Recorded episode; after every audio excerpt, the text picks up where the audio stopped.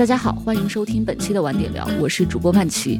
今天仍然是 AI 大爆炸系列，在这个系列里，我们会关注一个一个 AI 公司或产品的创业和开发故事，也希望由此逐渐覆盖 AI 版图的各个面向。我们会陆续邀请 AI 创业公司、投资人和从业者，欢迎大家推荐嘉宾人选。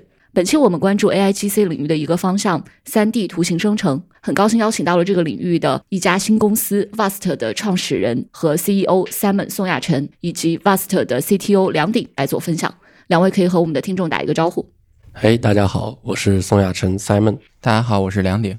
最初让 Vast 开始有一些声量的是，你们在去年十月，就是二三年十月上线 GitHub 的一个开源项目，叫 Wonder 三 D。如果特别关注这个领域的人，我想可能是有所耳闻的。它是可以根据单张二 D 的图片就生成三 D 模型，三个月来也是获得了近四千颗的星。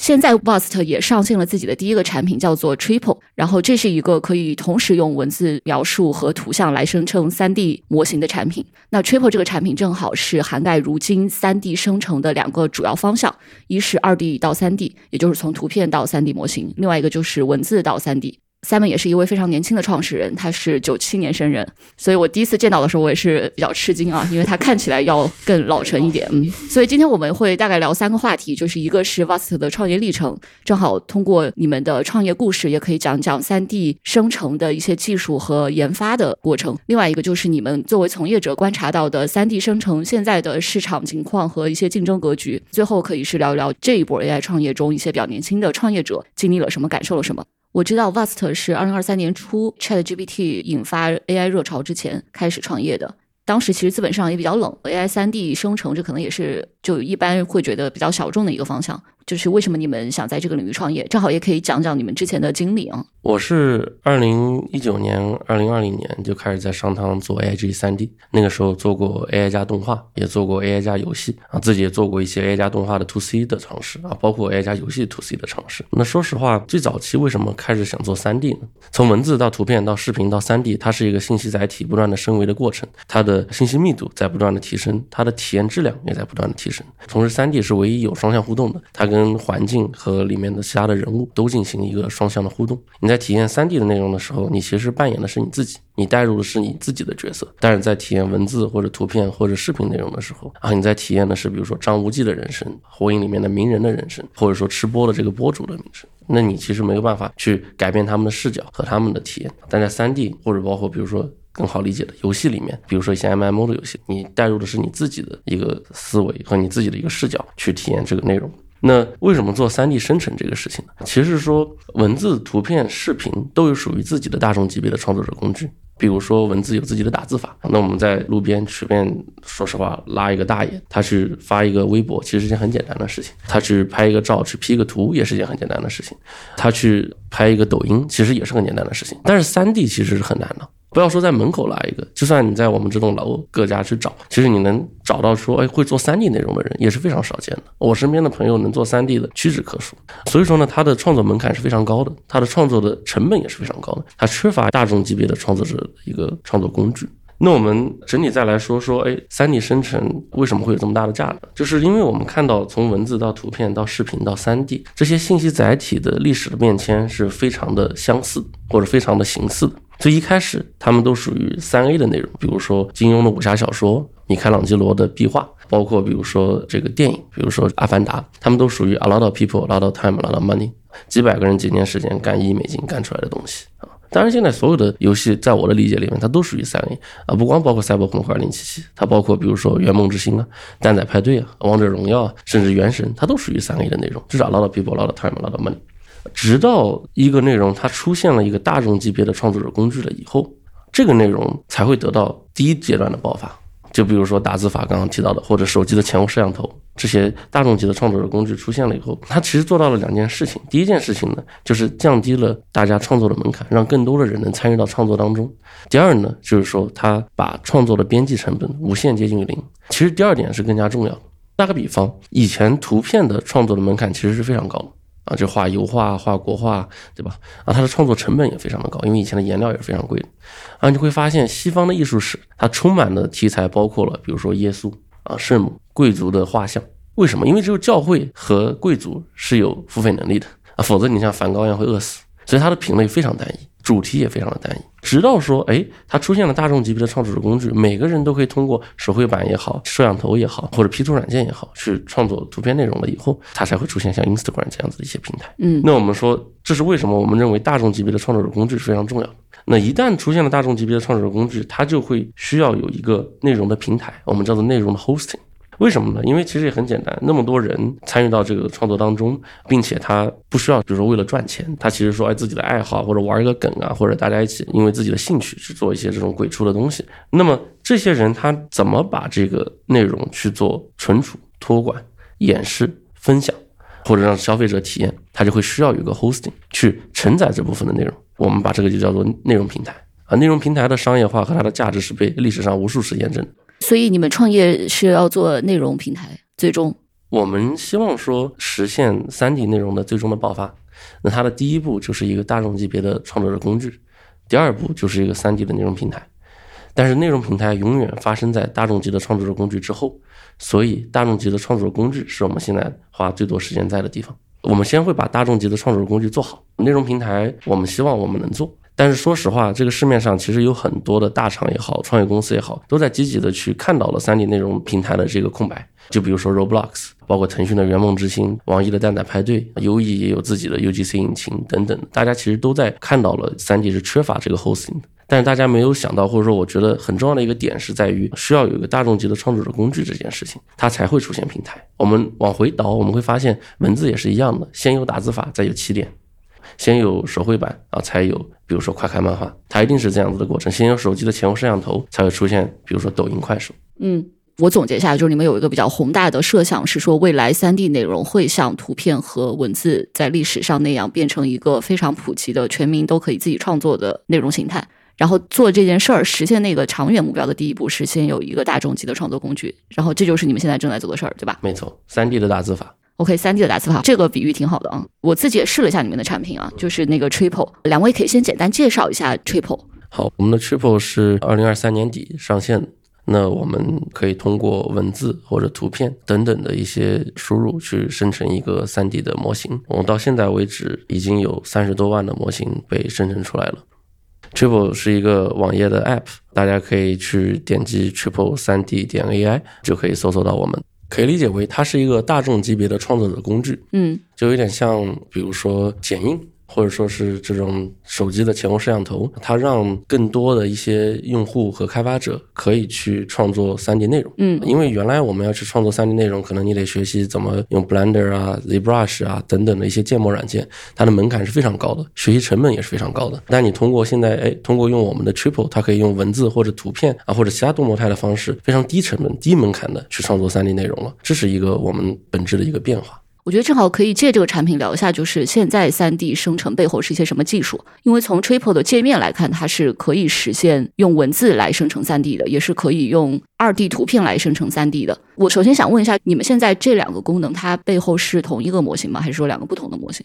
啊，是这样子的。我们讲到的，其实用文本控制也好，用图片控制也好，它都是一种控制的条件，或者说我们用户的一种输入。它本质上其实没有特别大的区别。对于算法流程来讲，它可能说只是不同的一个形态。我们的整体的这个思路也好，构建的方式也好，没有太大的区别。但是它的模型可能还是会有一些细微的区别。就可能说，在文字生成 3D 模型的过程中，它可能用了一些方式，把文字转成了图片也好，转成了三。3D 也好，这个过程基于的那些原理是一样的，但是它不会是同一个模型。以及说我们在用文本生成 3D 或者图片生成 3D 的时候，其实也不只是用了单一的一个模型，是用了一些模型进行了一些组合，得到了一种最终的结果。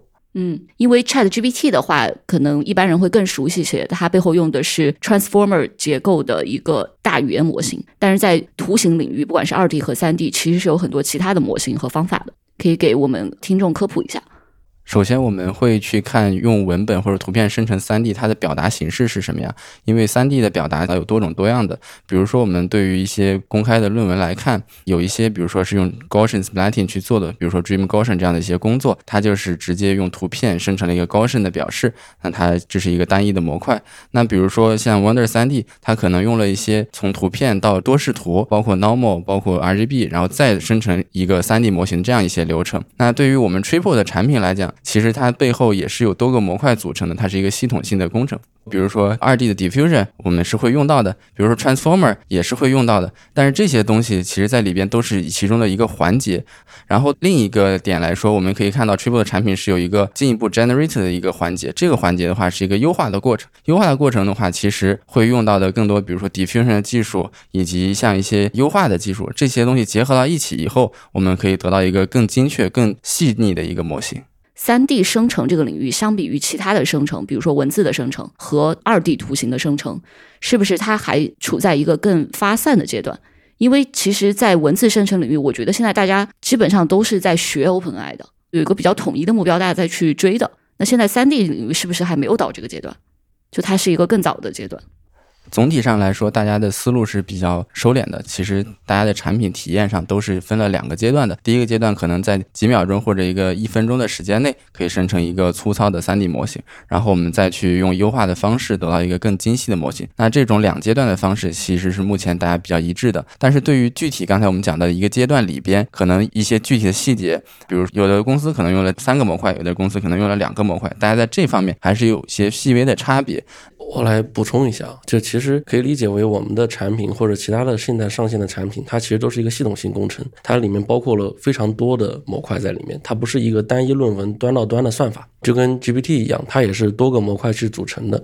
所以我们看到说，刚刚梁鼎也提到了有一些论文，那这些论文它其实都是在某一个模块里面有一些优化和进步，包括我们自己也发了很多论文，那这些其实就是在单一的一些模块里面去做了一些优化，这是很大的一个区别。那对于我们更关心的其实是三 D 的一个表示，三 D 的表示我们也在不断的去创新，因为目前来看，比如说 Nerf 也好，Gaussian Splatting 也好，SDF 也好，其实都对于我们目前来讲是不够用的，我们还觉得有更好的表示需要去提出来，所以在这一块我们需要去积极的去探索，这一块也是跟刚才您讲到 ChatGPT 也好，然后 Midjourney 这种纹身图的也好。大家是一个本质的区别，因为图片其实就是一个二 D 的矩阵，它的表达形式是一个固定的；文本其实就是一些 text，然后转成了一些 token，这个也是固定的。他们不需要在这方面去探索了，但是三 D 的表示，我们还需要去不断的探索。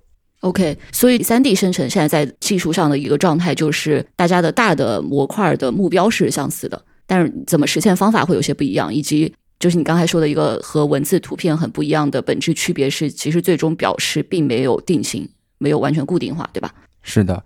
你们现在选的是 Mesh，对，就我们最终产生的是 Mesh，但是我们中间其实要用一些其他的表达形式来最终帮助我们得到一个更好的 Mesh。明白，就是中间的那个状态没有定型。是的，是的。你也可以简单解释一下 Mesh，这个可能也是我觉得大家会有时候看三 D 领域的一些文章会讲，比如说 Mesh，然后 Lerf 或者 SDF 之类的。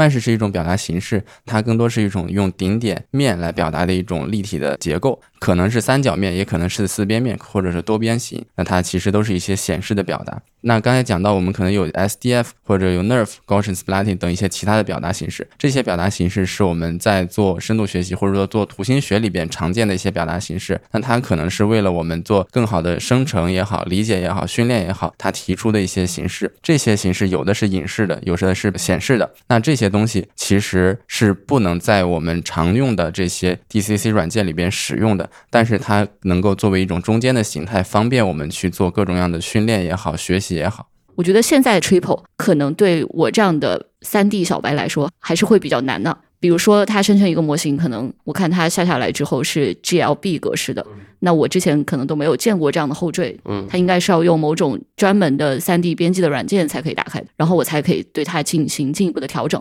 所以你们现在就是，比如说你们会做什么事情，或者你们计划做什么事情，让这个东西真的说能到大众级了，以及你觉得到什么时候它有可能会是大众级了？我觉得它分为两个大点，第一个大点呢，就是现在生成的效果其实还是不够的啊。我们看到二零二二年的九月份，三 D 的生成变成了可能，再到二零二三年的九月份，一年的时间，基本上行业已经把它做到了 Mid Journey V2 的水平。二二年九月发生了什么事儿了？三 D 生成谷歌发了一个 Dream Fusion，啊，它让三 D 生成变成了可能。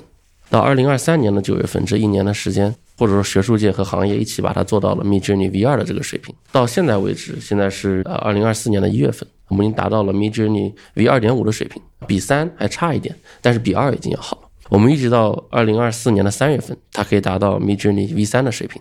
然后到二零二四年的 Q 四，它可以达到 Midjourney V 四的水平。二零二五年初才会达到 Midjourney V 五的水平，这是我们对于整体的技术的 milestone 的理解。可能要解释一下 V 四、V 五意味着什么？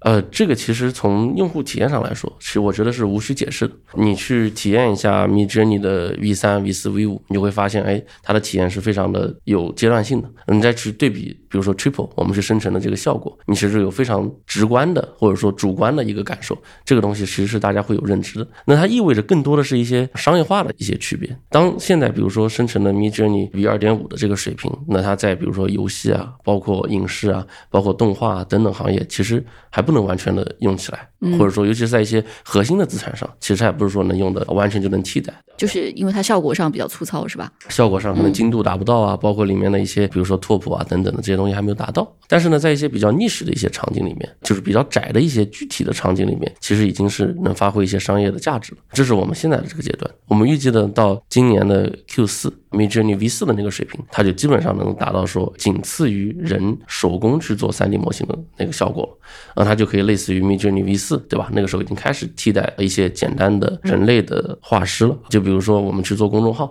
那些题图，包括你自己的一些头像，它就是可以去用 Midjourney 去生成了。然后第二个大点呢，就是刚刚您说的，说哎，我这里可以生成一个 GLB 的文件，但是我不知道怎么样去把这个东西玩起来。这也是为什么我们在做一个内容平台，当然这个已经在内测当中，有一千多个开发者在里面去创作一些各种各样的有意思的 3D 内容。那么它的核心就像您说的，我怎么样去托管、去展示、去分享，或者说去让别人体验或者是消费我生成的 3D 内容啊，那就需要一个 hosting。就像比如说，如果之前有打字法，但是没有一个微博，那你打出来放哪儿，或者连 doc 都没有，那你打出来有什么用呢？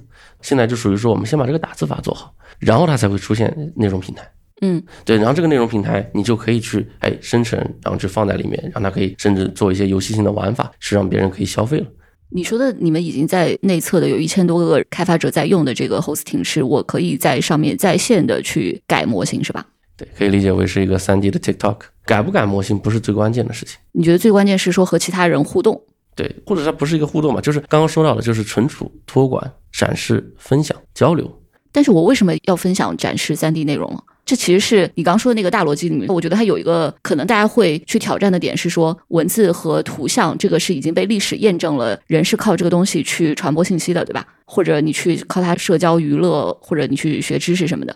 那大家去做三 D 内容和分享三 D 内容，除了已经看到的现成的需求，就是在游戏和影视里面，它是有很多现成的需求的。普通人做这个事儿，他的动机或者目的是什么？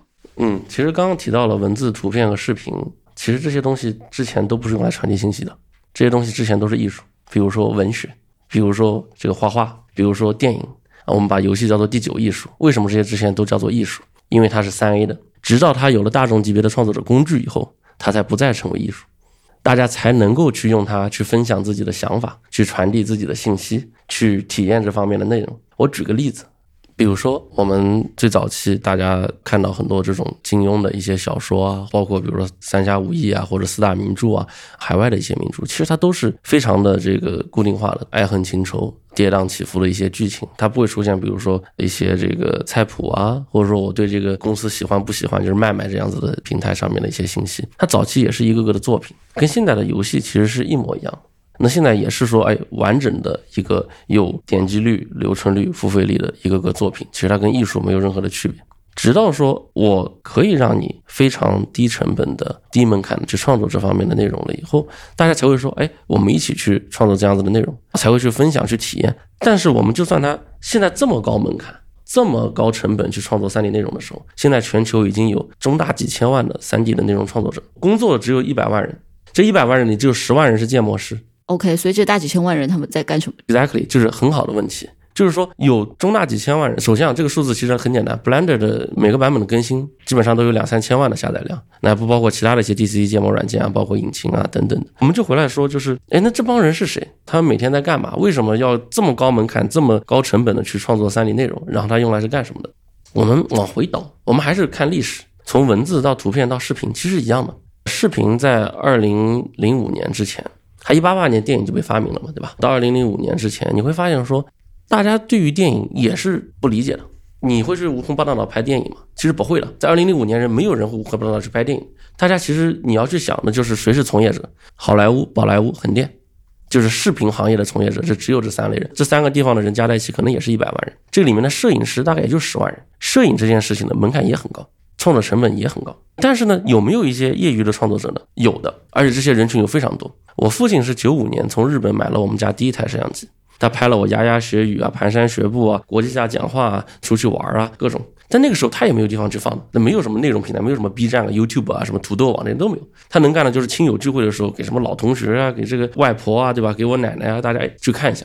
但是哦，这孩子好可爱，当了。他不会做任何的剪辑，他也没有消费人群。然后那个时候你也不知道他在做这些事儿，因为他没有一个所谓的存储、托管、分享、交流的一个平台。嗯，但是他是不是创作者？他当然是，他是业余创作者，而且那个时候的创作门槛也极高了。那时候摄像机不便宜，而且那剪辑那根本没话说了啊。那我们再往回倒，文字，我从小喜欢看玄幻小说，然后我在这个小学的时候就开始写玄幻小说了。我自己写，当然写的很差了。然后初中自己还这有个小本子，写了还挺多的啊。我的同桌喜欢看那个霸道总裁爱上我，所以说我没法给他看。那我给谁看呢？我爸妈也没法看。那我爷爷奶奶根本看给他们看的被被骂死。那我就只能写着了。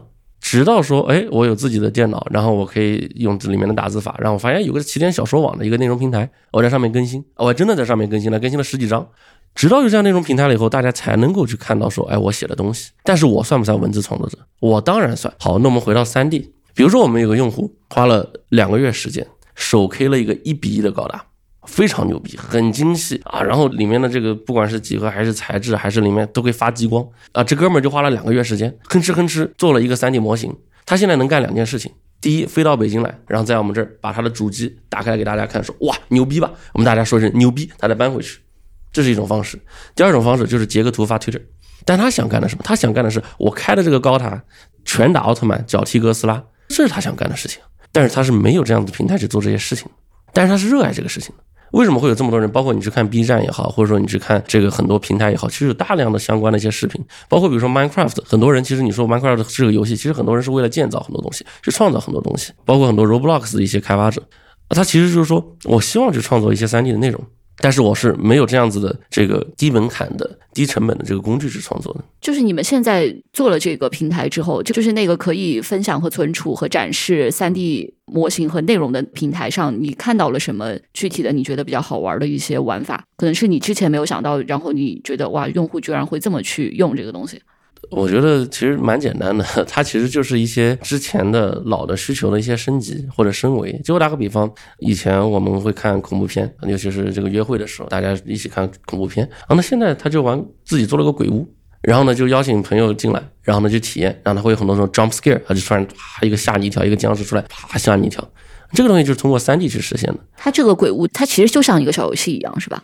游戏其实是一个非常偷懒的说法。什么叫游戏？M M O S L G。三消下围棋，这个原神、王者荣耀这样子的 MOBA，它都属于游戏。嗯，但它每个中间的差距可能比拼多多和美团和滴滴和起点小说网的差距还大。它里面有一定的游戏性，但它可能没有什么数值啊，或者说是一些这种攻击方式啊，没有一些战斗方式啊这些东西。但它就是一个很有意思的一个鬼屋。我再打个比方，里面有比如说这种钓鱼模拟器、打猎的模拟器。那我现在如果比如说我想去看这些内容的话，就是我去。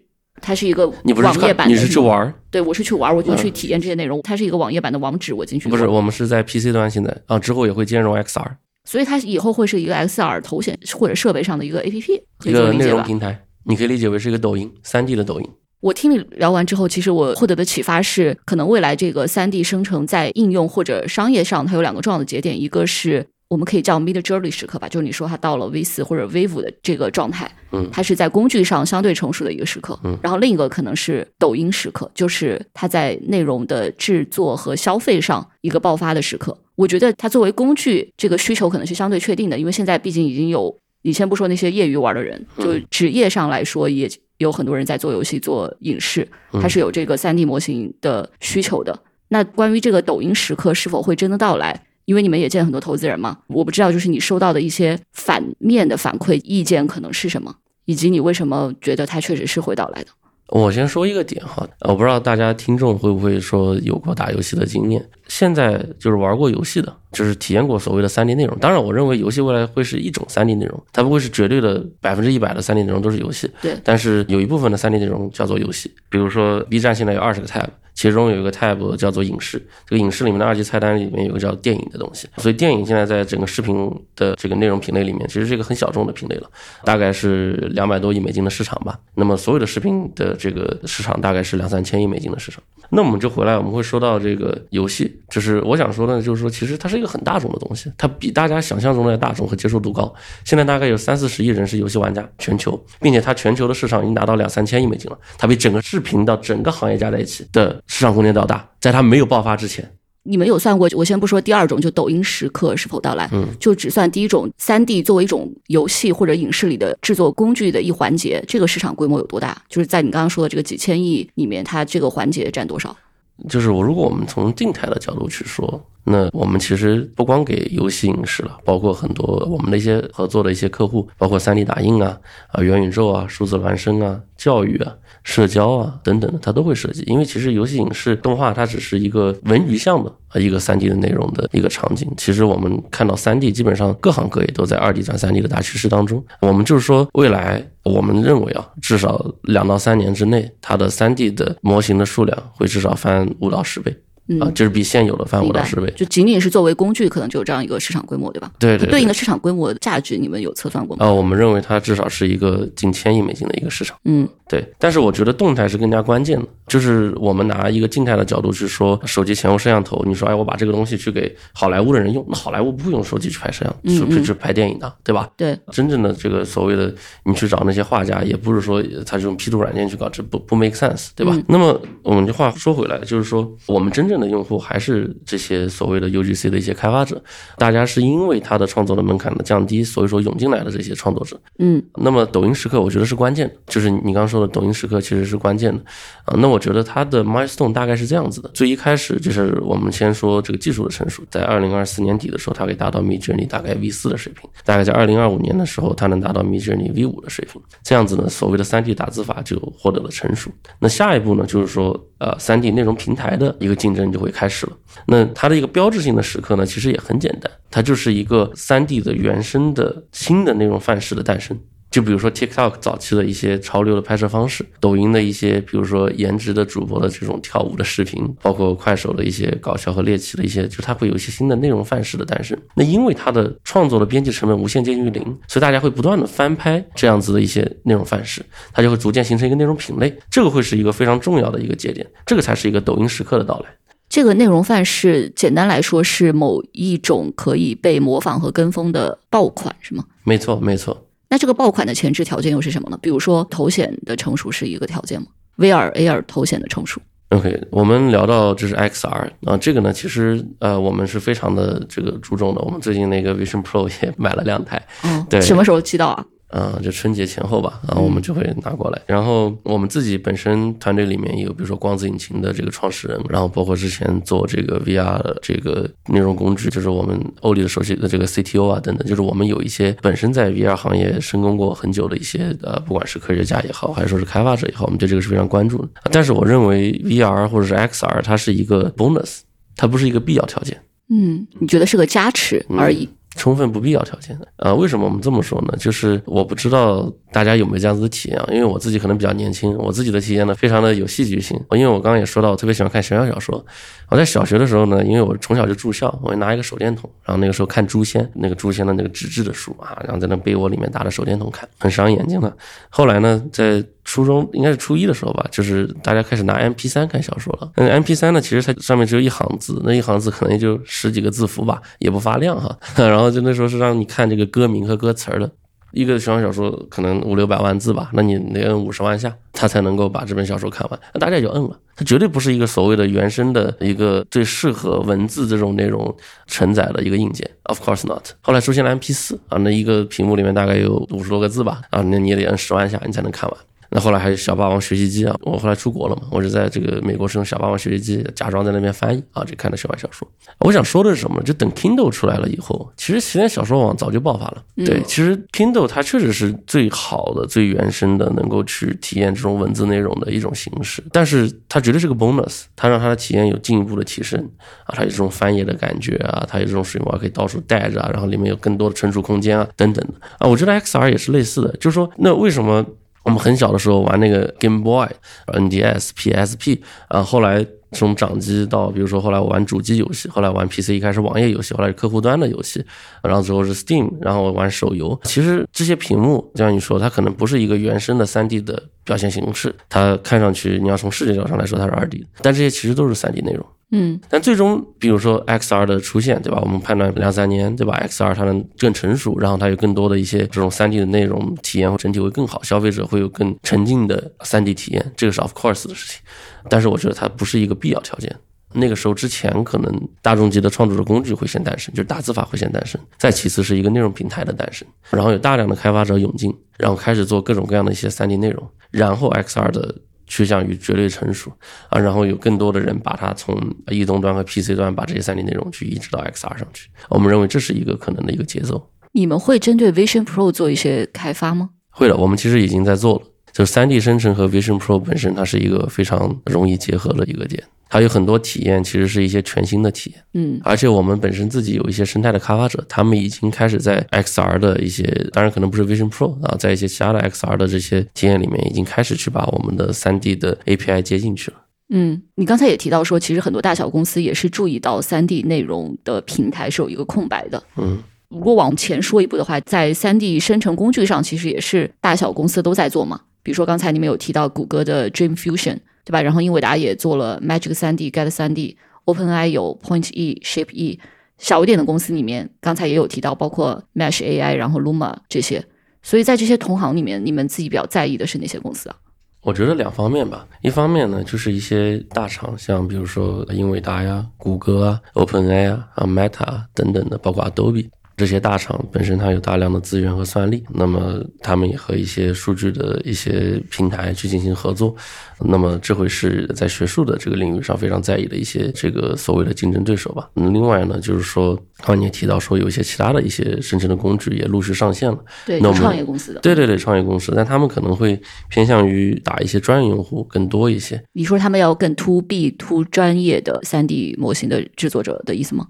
我们看到的是这样子的情况，就你们会更图大众，对吧？对，我们更希望去图大众，就像比如说 Mid Journey 一样，它是一些更多的偏 UGC 啊或者业余创作者为主。如果完整的介绍，因为你刚才提到 API 嘛，所以你们现在是 To B 和 To 大众都是有的。对，然后我们的所谓的 To B 其实更多的 To Developers，当然有些 Developers 本身就在 B 里面啊，就在一些这种大厂里面，对，那本身就 Towards 他们。嗯，然后呃，我想说一下就是。三 D 生成其实是一个非常新的一个领域，它在二零二二年的九月份诞生，到现在为止，其实也就是一年多的时间。那在这个一年多的时间内，我们发现它的发展速度越来越快，它慢慢的从一个可能一个比较全新的一个赛道，变成了一个说实话一个显学。最近不管是我们开源的各种各样的一些论文，或者开源的各种各样的项目，获得了 GitHub 包括 Hugging Face 的一些火爆的关注，还是说我们自己也在去贡献一些学术的论文，去让大家能够去在这个里面走到更快，就会发现不管它的论文数也好，它的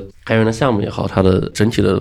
进展是越来越快的，就是我想说，这它是一个非常新的领域。然后呢，我们看到中国人和华人的学者，其实他的想法是比较灵活的，他会更敏锐的去抓入到说，哎，这个更贴近于应用的一个低垂的果实啊。所以我们看到说，三 D 生成这个领域的核心的论文的，尤其是核心的作者，基本上都是中国人和华人为主。所以反而中国人、华人在这件事情上，或者在这个赛道上是有一个领先的优势的。我们并不比海外的一些公司做的差。那中国人之间了？其实，Luma 还有 Mesh 应该里面都是有中国的团队。我觉得更重要的是，大家长期是想要做什么？就是你是想做一个 3D 的开发者工具，还是说你是希望做替代这些 Blender、3D Max、Maya、Houdini、ZBrush？就是我觉得大家的大的方向不完全是一致的，这是第一。第二呢，就是说这个市场也很大啊，所以说我们倒不是说一个。就是零和博弈的一个过程，因为这个东西也才刚刚开始，这也是为什么我们不断的去发一些论文啊，去开源啊，包括梁鼎自己也会组织一些这种学术的分享和讨论等等的，就是我们希望这个行业走得越来越快。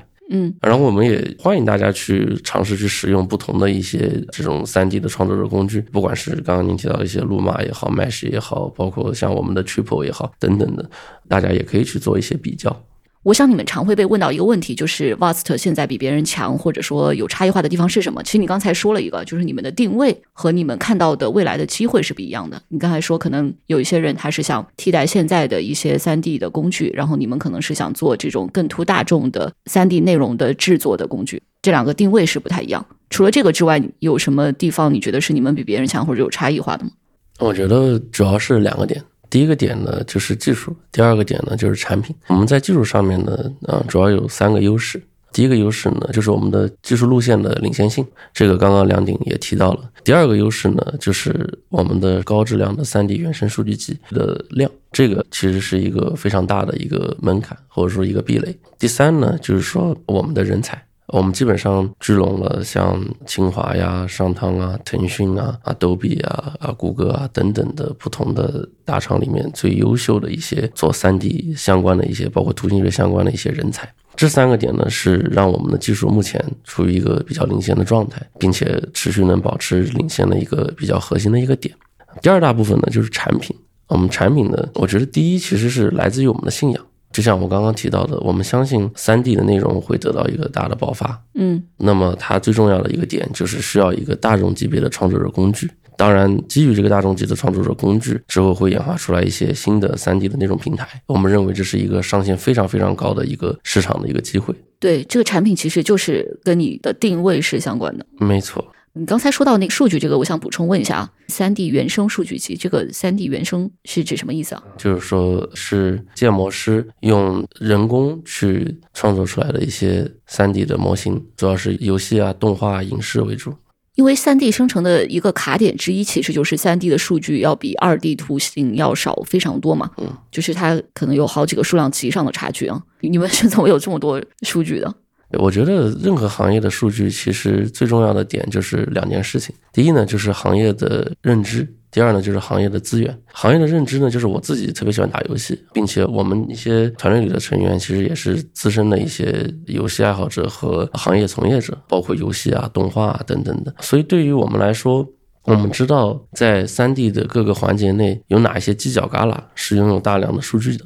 这个是一个认知层面上的一个东西，但是这个犄角旮旯不方便举例是吧？这是算是你们 know how 上的一些核心竞争力。对，第二方面呢，就是行业的资源，这也很好理解，就是我们有不少对外的同学都是在这个行业摸爬滚打，可能近十年的，所以对于三 D 的上下游，其实可以刷脸或者白嫖很多合适的数据，这也对我们来说也是很关键的。那长期来说，你觉得这个行业的长期的壁垒可能在哪儿？我问这个问题有一个前提啊，就是我觉得算法可能它本身是很难成为一个长期壁垒的，因为算法其实扩散的比较快嘛。那过了一段时间之后，行业里的公司可能会在一个比较相似的水位。所以，如果你们这个方向要有长期竞争力的话，要往什么方向优化了？我觉得它和产品和运营有非常大的关系。那一方面呢，就是我们现在在产品层面上是主要面对一些业余的一些创作者为主。别看他们是业余的创作者，但是他们会利用我们的工具去做了很多很有意思的东西，也去开发一些不管是 demo 啊，还是 PVA，还是动画，还是社交的产品啊，还是游戏啊等等那。我就举个例子哈，前段时间应该是十二月底吧，就是去年年底的时候，有一个我们的一个内测的开发者，他做了一个叫 Triple Go 的一个产品。Triple Go，对对对，然后这个产品呢，其实也很简单，就是你生成一个 3D 模型，我生成一个 3D 模型，我们俩互相打，打赢的那个人呢，可以偷对面的 prompt，打的意思是它是带动，你们这个模型是带动态的吗？可能有一些特效啊，然后战斗啊，就可以这么理解。比如说，我举个例子，你做了一个这个特朗普坐轮椅啊，我做了一个孙悟空开飞机啊，然后我打赢了以后呢，我就变成了一个孙悟空坐着轮椅开飞机。啊，它就可以不断的在进化，不断的在打斗，不断的在进化，这是那个开发者做的。他怎么判定孙悟空开飞机要赢过特朗普坐轮椅啊？他会里面有一些数值体系在里面啊，你打赢了，你就会越来越强，越来越强，你就可以打更多的人。就这个模型，当你一旦生成之后，它是带一个数值体系的，是吧？啊没有，这些都是游戏性的一些玩法，明白？这这个也是那个，就你们的用户自己设计的。就是一个 Web App，它就是一个哦 Web App 嗯 OK，嗯，他就把那个链接发到 Reddit 上面，然后说：“哎，同志们，看这个东西牛不牛逼啊？”然后我们是后来才知道的，然后后来我们知道的时候，那个帖子都被官方给删掉了。这是一个中国的用户吗？对，一个中国人，一个华人。你们现在就是在做这个运营，在做产品推广的时候，你们是倾向于更多图海外，还是国内，还是没有区分的？其实不太好控制，就是我们原来是图欧美比较多一些，当然我们欧美现在也是比较多的用户是欧美的，但是后来比如说像巴西啊、日本啊，就会突然火了，这个我们也不太能理解。你们主要通过什么渠道？比如说 Reddit、Discord 还是啥？包括 Twitter，包括其实我们这个东西发了以后，大家其实会产生一定的口碑，因为确实我们的生成效果在目前这个产业里面还是相对领先的。对，那么在大家这个包括设计师啊，包括一些这种业余的三 D 创作者之间，他们会口口相传。嗯，对，然后我们会看到说大家在做很多很有意思的事儿，比如说拿我们的三 D 的这个生成的能力去做一些 GIF，有的去做一些这种 XR 的体验啊，有做了一个元宇宙的，还有做三 D 打印的。啊，让他们三 D 打印出来各种各样的一些手办啊、玩具，他们也会发在一些 Twitter 上。其实我也关注了他们。对我觉得，说实话，这些开发者，包括一些这种业余的创作者，他们在帮助我们去探索，说，哎，这个技术还能这么去用。嗯，Triple 上线几个月了？是几月份上线的？十二月底，就是去年年底上线。去年年底，你方便透露一下 Triple 上线这其实不到一个月，可能才二十多天，对吧？嗯，你看到的一个增长或者活跃的情况是怎样的？我们就生成了三十多万个模型。是因为有很多人用，还是说有的人会非常重度的会在上呃，面生成？很多人用，很多人用。嗯，就说它是，比如说你是刚上线的时候特别多，还是它增长是往后越来越多的？当然，最一开始上线的时候，其实是有一个很大的呃流量的进来的，呃，后来其实也是一个稳步在增长的一个过程。了解，我们进入最后一个话题，就是关于这个年轻的 AI 创业者。我也做了一个统计啊，就移动互联网时期最后跑出来的有大成的一些创业者，他们往往是在二十五到三十岁开始第一次创业的。比如张一鸣，他是在二十九岁的时候创立字节跳动，他之前其实也在创业公司，但他并不是创始人，比如说在酷讯。然后黄峥是在二零零七年离开谷歌之后就开始创业，他当时是二十七岁。那当然，他后面创立拼多多那是比较久之后，但是他的核心团队基本上都是他最开始创业的时候那些人，有非常多的重合。美团也是王兴在二十五岁就创立的，而且当时王慧文就是他的创业伙伴。所以在现在这一波的 AI 创业潮中，很多观察者和投资人也会设想的一个问题，就是说最后跑出来的创始人和团队是什么画像？那到底是更年轻的人，还是说一些更有经验的人？比如说在语言大模型领域，其实你是可以看到很多大佬创业的。比如像王小川、李开复这样的人，嗯，你们俩自己对这个问题是怎么观察和感受的？比如说你们周围的九五后甚至零零后的创始人都在做什么，以及你觉得可能他们跟更年长的创始人相比，想问题的方式啊，或者一些关注点有什么不同？其实我们团队有不少自己有创业经验的老炮，就比如说之前 A 站的负责人。包括像梁鼎之前也在商汤，他也是商汤的这个前十号。然后包括我之前也在 Minimax 创业过啊。然后包括呃我们的产品之前也是之前啊自己创业过做海外社交的等等等等的。我们有大量在游戏啊动画，包括我们对外的负责人之前是两点十分的联创等等的，在游戏啊动画、影视啊、互联网啊、AI 啊，包括我们的首席科学家之前是做了一个三 D 和 VR 的内容生产的一个工具的一家创业公司。那我补充问一下，就是。你一个创业公司里面怎么聚集这么多有创业经历的人？而且有些人可能是之前自己也是创始人。嗯，就是我觉得创业者有一个好处，就是大家是非常有信仰，大家其实是说聚在一起，其实为了一个共同的愿景再去往前冲的。他并不是说，嗯，我来这里去打一份工，或者说我觉得，哎，这个行业比较热啊，所以我来。其实更多的是说，大家看到了一种可能性。就比如说，可能有一些人看到了说，哎，这个三 D 生成的这个机会，它会带来一个三 D 的内容爆发。这是一个大部分人对这个事情是有信仰。那还有一些人，他可能要看到了以后才相信。比如说之前做游戏或者动画行业的，他看到说，哇，原来我生成啊，或者原来我用手工去做一个模型的成本，可能是要几千块钱，或者说几百块钱人民币。我现在我只需要一分钱人民币，或者说几分钱人民币，我就可以去生成一个模型了。那这个就几乎是一个万倍的差距。那对于他来说，就是一个非常非常大的机会。那么这些人，不管是通过刚刚我说的这种信仰，还是说我刚刚说那种算账的方式，去让自己去 believe in 这件事情或 buy in 这件事情了以后，大家就会因为信仰去聚集在一起，就有点像我们说海贼王，对吧？大家相信一个 one piece，然后就会把这些人聚在一起。因为做过创始的人，我觉得他是倾向于自己决策很多事情的，所以我其实想问的是，说你一个公司里怎么汇聚这么多创始人？嗯，这其实也是我们的一个优势吧，就是大家都能够独当一面，在很多事情上啊，因为三 D 生成或者说我们所谓的这个三 D 大模型这件事情，它其实是一个非常复杂的事情，它包括了这个计算机视觉啊，包括了图形学，包括了各种各样的运营，还有产品化，当然还包括了商务。那大家在自己的领域上面都是非常专业的，并且能够独当一面的啊，这件事情是很关键的。对，那我们可以继续刚才那个问题，就是说你们团队里其实是有不少创业老炮的。嗯，这之前的问题其实是说，就比较年轻的 AI 创业者和更成熟、更有经验的人，就据你观察，他们在想法、行动或者思考上会有什么不同？本身是这样，就是其实有很多人是经历过创业的，所以他对创业的这些困难是有一些预期的。大家是知道在创业里边会经历一些波澜啊，经历一些挫折啊，所以大家会能够一起去承受。这是对于那些创业的老炮来讲，他的一些优势。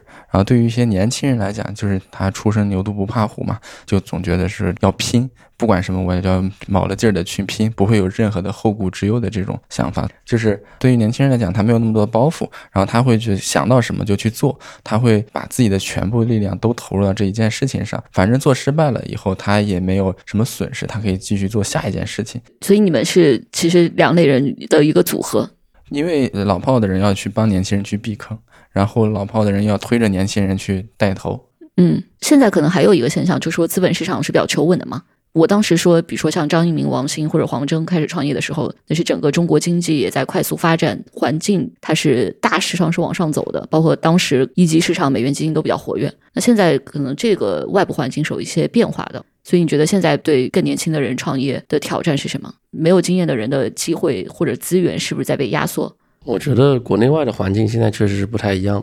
那在硅谷或者说在美国，确实是它的投融资环境会更好一些啊，大家也会更相信一些啊年轻的创业者。在国内呢，其实也有非常有理想并且相信年轻人的一些投资人，因为我们自己也在融资嘛，所以最近也遇到了不少愿意去相信啊年轻人、支持年轻人的这些投资人，我们自己也是非常感恩的。同时呢，也会有一些新的。比较年轻的一代的投资人的出现，这些更年轻的投资人也是会更相信一些年轻人的力量。比如说，我们上一轮的投资人绿洲就是年轻的投资人，他们的老板也是八零后。我们最近也在聊一些合作伙伴，包括一些传统的游戏公司啊、动画公司啊、影视公司啊、三 D 打印啊等等。你会发现，大家其实也是相对焦虑的。原因其实也很简单啊，最近的市场的预期啊，包括大家对于未来的增长的焦虑啊等等的，他们就会希望说跟新的公司和年轻人去做交流。他们也希望能从年轻人这边获得一些新的视角，这样我们也有更多的机会去跟这些传统的行业的这种公司去进行合作。他们愿意更听到这方面的信息，去尝试一些新的技术。